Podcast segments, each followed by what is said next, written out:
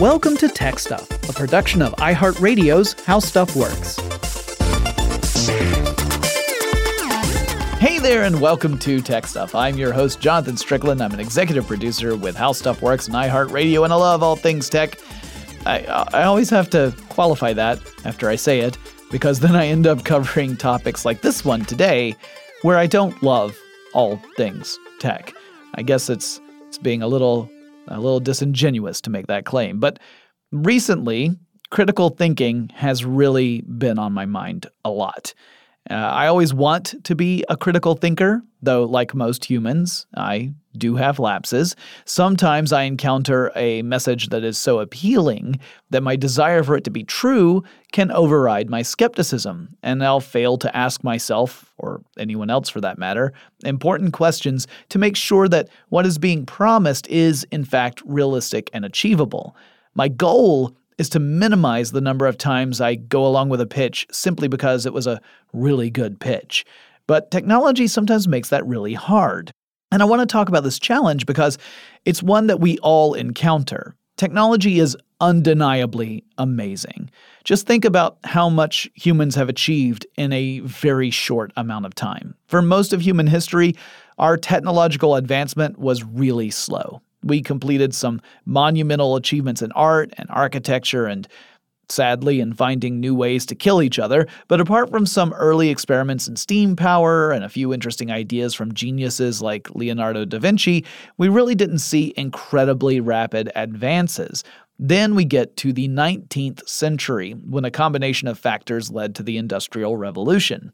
That revolution increased productivity and led to conditions that made it possible for more innovators to experiment and expand our knowledge, understanding, and ability to exploit the world around us. Then we get to the twentieth century and the development of computers and the transistor, miniaturization, mass-produced plastic, and some other important innovations that would allow for truly rapid technological evolution. Consider this. When I was a kid, there was no public internet. Cell phones were pretty much restricted to R and D labs. Personal computers had just entered the market.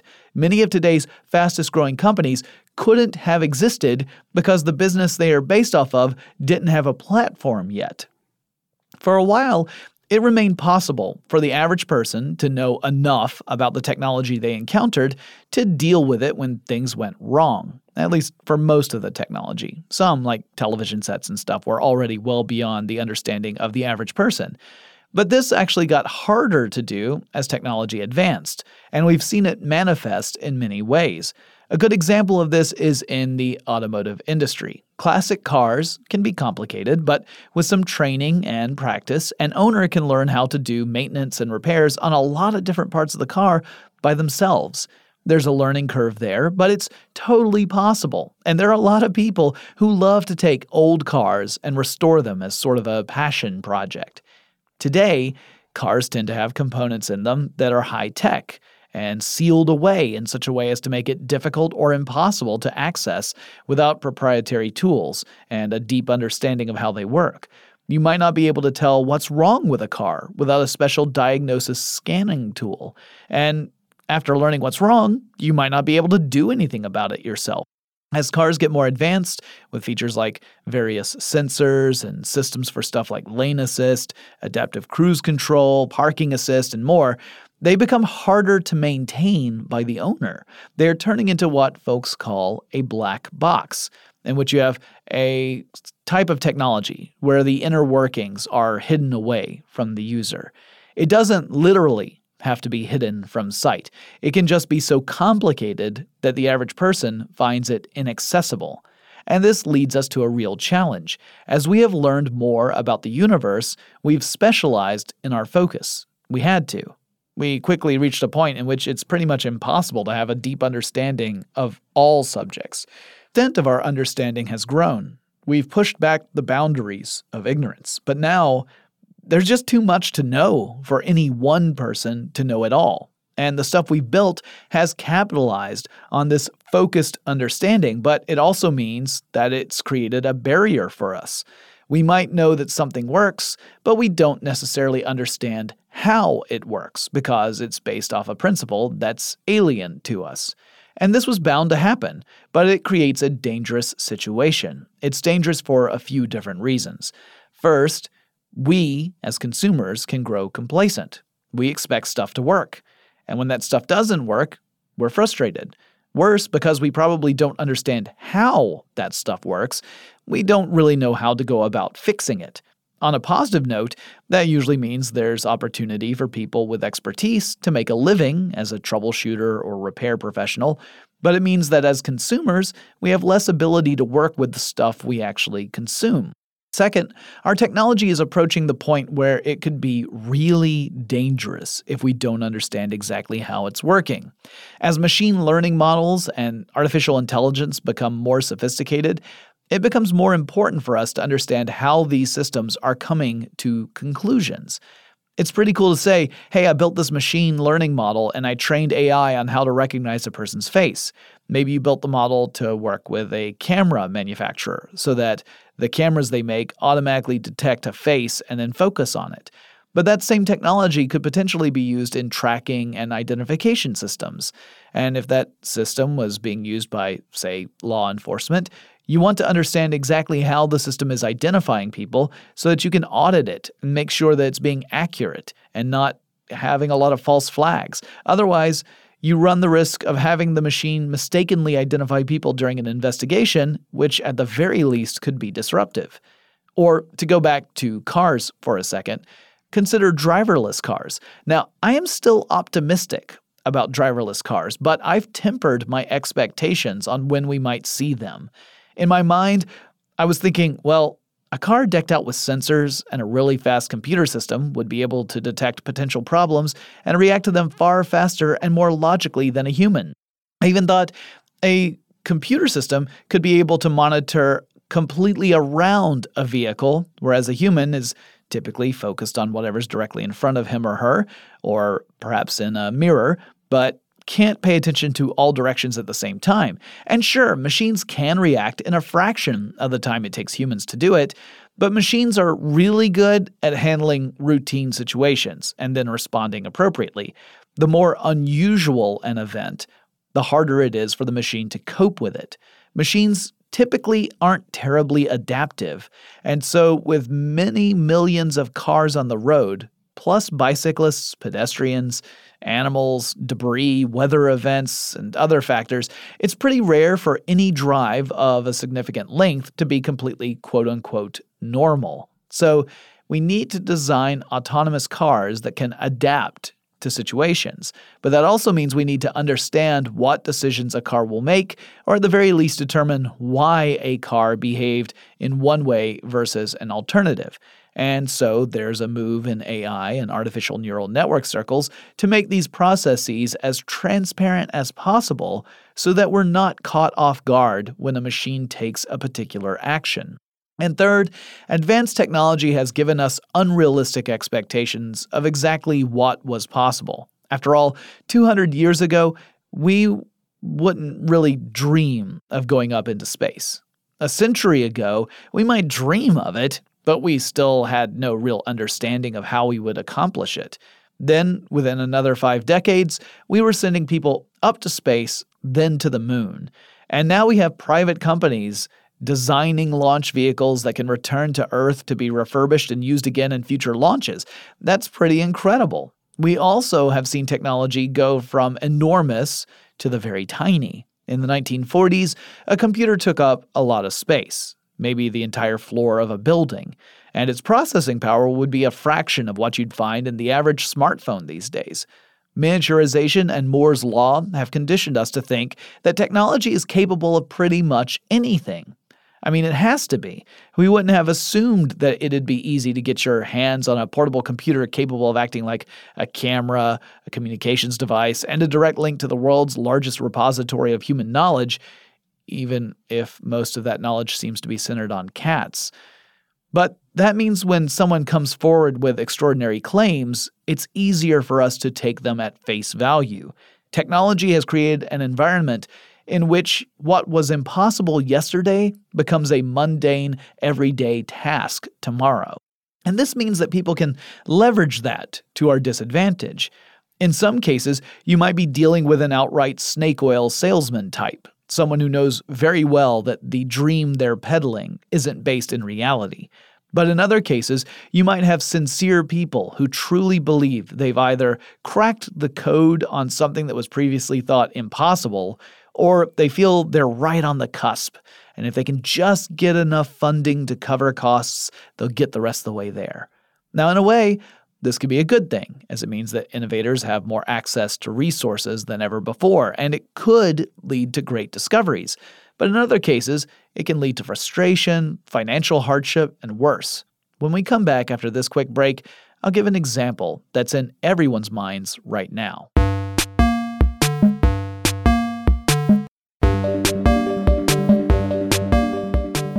There's probably no better company to point to when you're talking about the dangers of wishful thinking than Theranos. And I know it's been in the news a lot.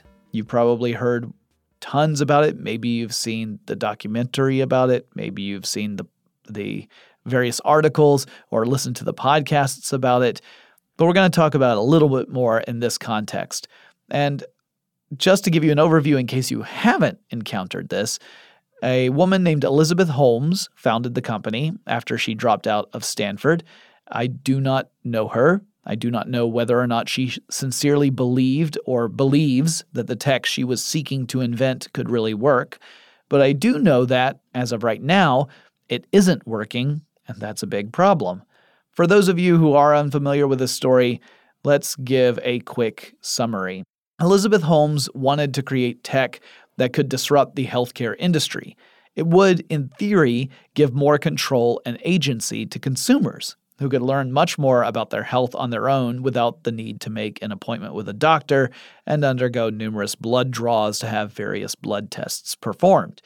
The basic idea was that Theranos would develop a device capable of taking a very small sample of blood, small enough to be drawn from the tip of a finger.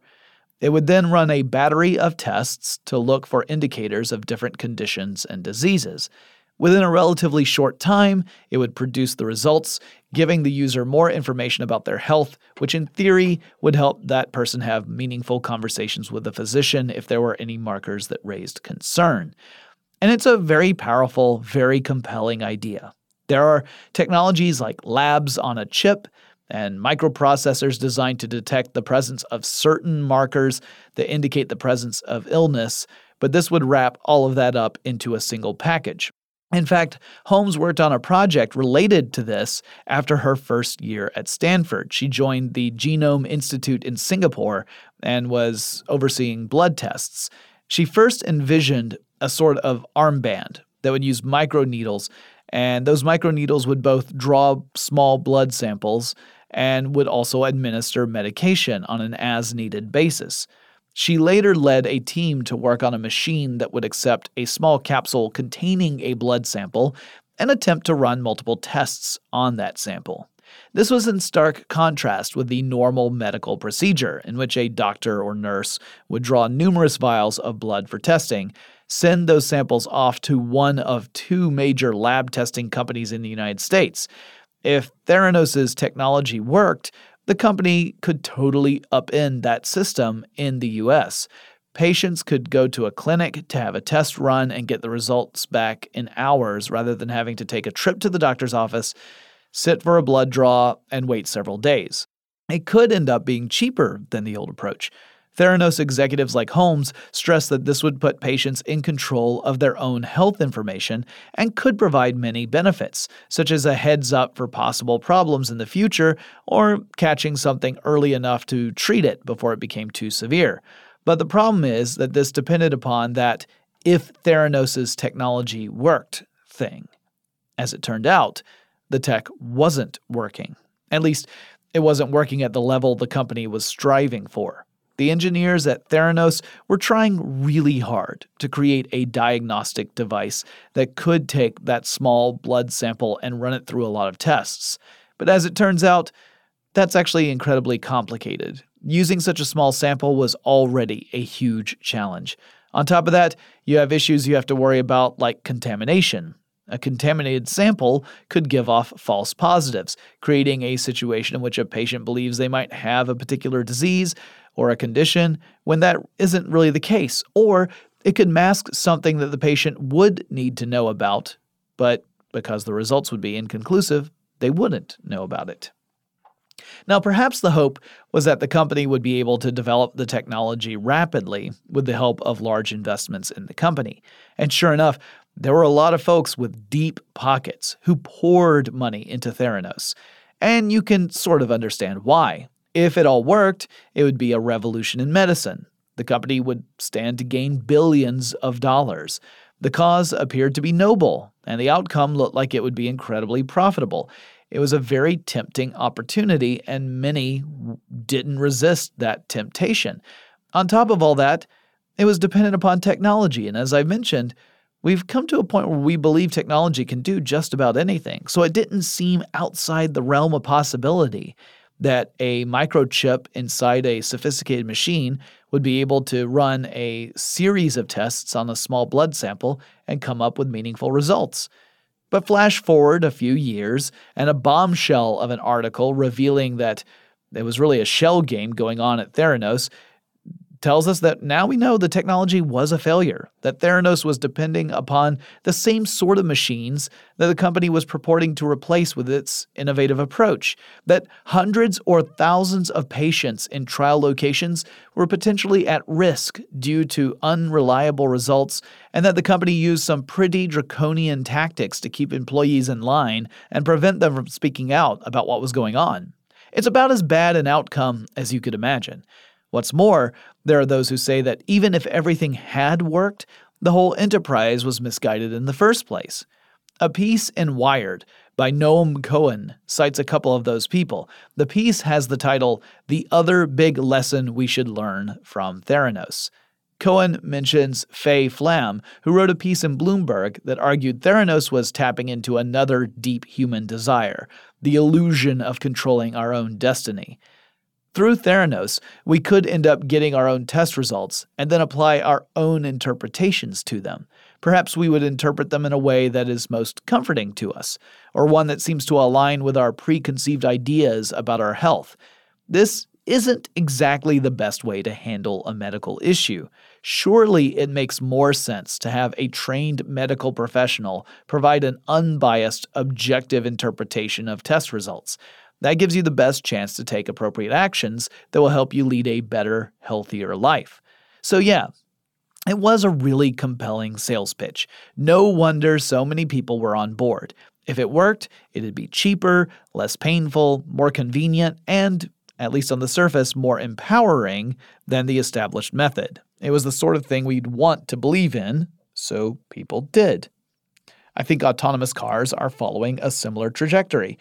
Now, to be clear, I feel that a lot of great work has been done in autonomous cars. They are much further along than a mythical blood testing device that only ever got approval for performing one type of blood test when it was supposed to be able to run more than one hundred of them. But we still have a long way to go. Unfortunately, because of our experiences dealing with truly amazing tech and the expectation that, of course, technology can take care of the problem, we've had some high-profile accidents that prove this isn't the most reliable philosophy. Again, it would be understandable to put a lot of faith in the tech. Google's self-driving cars, which have been pioneers in the field, famously operated, at first in secret and then openly, for hundreds of driving miles without a single accident. Or at least that was the official story. There have been a few accidents, most of which were likely the fault of a human driver, either the safety operator in the autonomous vehicle or the driver of another car. But later reports suggested that there were some serious accidents, at least a few of which were caused by the autonomous driving system behaving in an unexpected way. The company kept these accidents quiet, and so there was an unearned expectation of safety with this tech.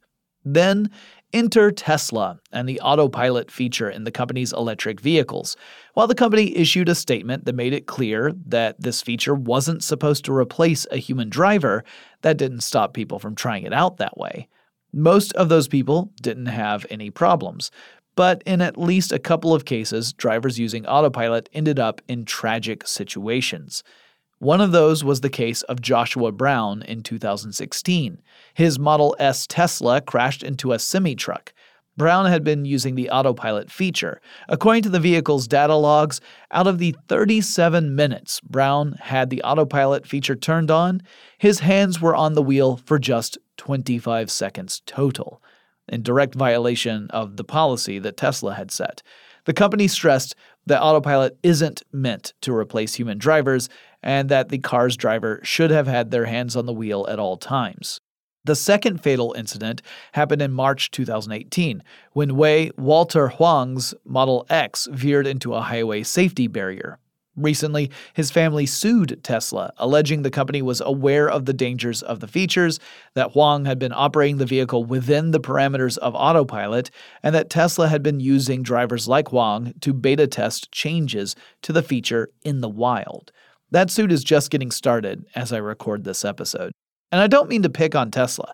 After all, I started this by talking about how Google kept several accidents on the Q T. One of Uber's self-driving cars in its beta test program in Arizona struck and killed a pedestrian in March two thousand eighteen. State prosecutors decided that Uber isn't liable for the accident, but that the safety operator who was in the car might bear some responsibility for failing to act before the accident. According to VentureBeat, the operator was streaming a video of The Voice and watching that rather than the road. It's quite possible that companies pushing autonomous car technology are doing their best to keep incidents quiet in an effort to avoid government regulations and interference, which could threaten the profitability of such a pursuit. But at the same time, these high-profile incidents have dealt a blow to consumer confidence about the technology in general, and they really reinforce that driving is more complicated than just staying within your lane and braking if something is in the way. Before I wrap up this section, I do want to also mention that, at least according to Tesla, the autopilot feature has proven to be safer than human drivers operating vehicles unassisted. According to Tesla's report, there was one accident per two point eight seven million miles driven where autopilot was engaged, and one accident per one point seven six million miles driven when it wasn't. And that according to government statistics, the average is an automobile crash every four hundred thirty-six thousand miles. However, skeptical researchers have found that Tesla hasn't always been honest, or at the very least, correct, about its safety reports. A firm called Quality Control Systems sued the United States National Highway Traffic Safety Administration, or N H T S A, in order to get the data the agency said had proved that Tesla's autopilot had cut back on crashes by forty percent. In fact, Q C S found that in cases in which all the data was available, which was just a fraction of the cases the N H T S A had used to come up with that forty percent mark, the auto-steer feature on autopilot actually increased crash rates by fifty-nine percent. So what does all this mean? Well, I'll get back to that in, in a second, but first let's take a quick break.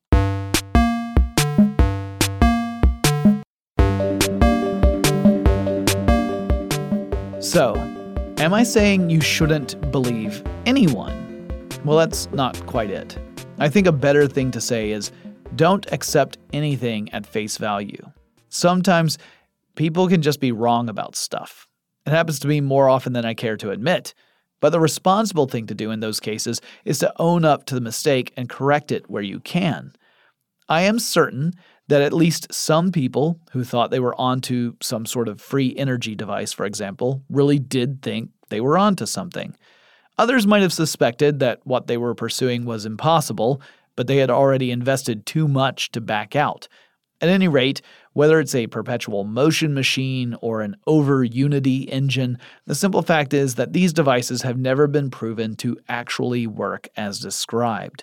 Supporters say this is because there are powerful entities, like petroleum companies, that will use every means to keep such devices from being deployed.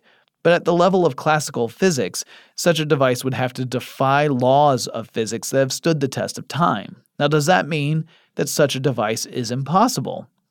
No, it's not impossible, but it does mean you need truly extraordinary, irrefutable proof that it worked.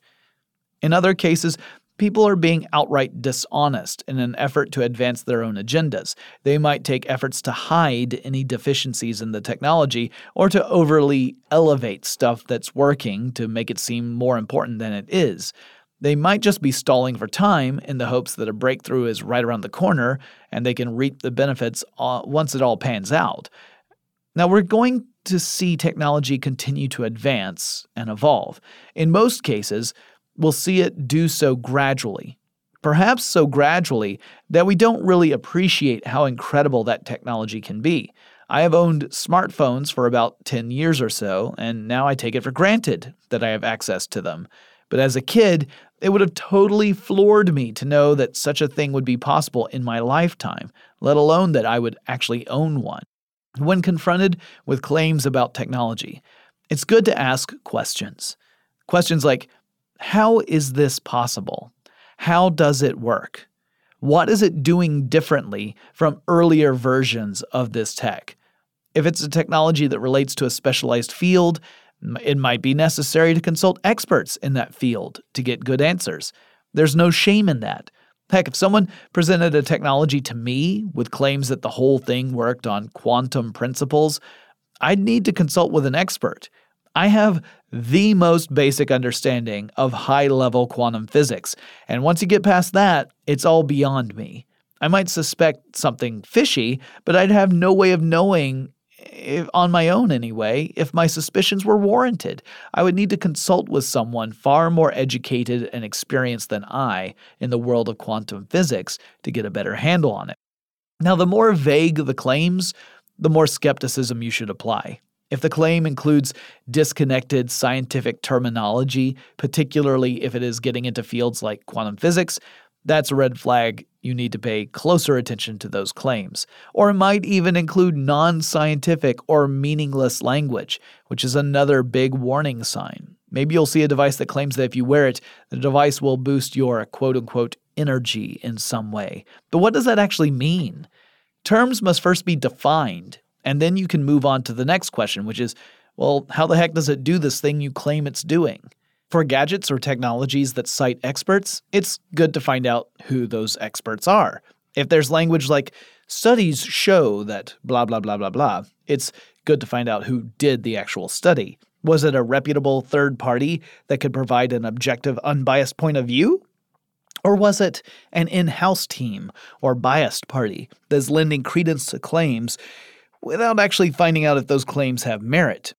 Moreover, we have to remember that tech isn't magic, though science fiction author Arthur C. Clarke did once observe that any sufficiently advanced technology would seem to be magic to us. Technology has limits. There are fundamental physical limits that tech can't break through. And just because we see tech doing some stuff really well doesn't mean it can do everything equally well. I know I go on about critical thinking a lot in this show, but the reason I do that is I want people to apply that skill set in their lives to make better informed decisions. I want you guys to avoid pitfalls, whether they are purposefully placed in your path or not. I want you to be able to spot a mistake or a scam. I want you to follow your suspicions when you feel something isn't on the up and up. And along with that, I do urge the use of compassion. Please keep in mind that not everyone hawking tech that promises too much is doing so out of malice or greed. Some could be genuinely misled by what the tech can do. And so it's a good idea to have critical thinking and compassion go hand in hand. Try to understand not just how realistic the claim is, but the person making the claim. If they're intentionally trying to mislead people and take advantage of them, well, they're kind of scummy, and I feel they should be called out on that behavior. But maybe they are just believing in something they want to believe in because of the promise it makes. That doesn't necessarily make them bad. It might mean they are gullible or that they are in a situation that they desperately want out of, and the promise seems to suggest an escape route. So, long story short, don't believe all the hype. Ask questions. Ask for clarification when you get answers to make sure that those answers are actually substantive and they mean something. Be prepared to dismiss a claim if the support for that claim is lacking. Also be prepared to accept a claim if the support merits it. One of the biggest complaints about skeptics is that they are seen as people who dismiss claims out of hand. And for some people, that is true, although we typically call them deniers rather than skeptics. But most of us try to keep in mind that if extraordinary proof for a claim exists, we should be willing to adjust our worldview to incorporate this new idea, even if it previously seemed impossible. The proof just has to be there. And don't just assume everyone is out to pull one over on you. Just be aware there are those people out there too. In short, be good human beings. And keep in mind, again, technology as it advances, we're going to keep running into this problem. Because we see it do amazing things in one arena, we might expect it can do equally amazing things in another. And that's not always the case. Well, that's it for this soapbox edition of Tech Stuff and my uh, regular call for critical thinking. I think it's particularly important to consider it now in the wake of things like Theranos and uh, Facebook and all of its controversies and related technological issues. And of course, you can and should use critical thinking well outside the world of technology. You should apply it pretty much everywhere in your life, so that you can be reasonably sure you're getting the real deal and not being misled. If you guys have suggestions for a future episode of Tech Stuff, you can contact me. The email address for the show is techstuff at howstuffworks dot com, or you can drop me a line on Facebook or Twitter. The handle for both of those is TechStuffHSW. You can head on over to our website. That's tech stuff podcast dot com. That is an archive of all of our previous episodes, plus links to our uh, background on the show, as well as to our, our online store, where every purchase you make goes to help the show. We greatly appreciate it. And I will talk to you again really soon.